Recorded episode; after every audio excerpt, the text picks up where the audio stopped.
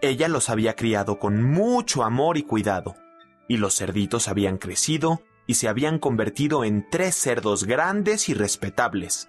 con sus redondas barrigas, sus pequeñas y enruladas colas y sus grandes sonrisas que mostraban con orgullo a quien apareciera en su camino.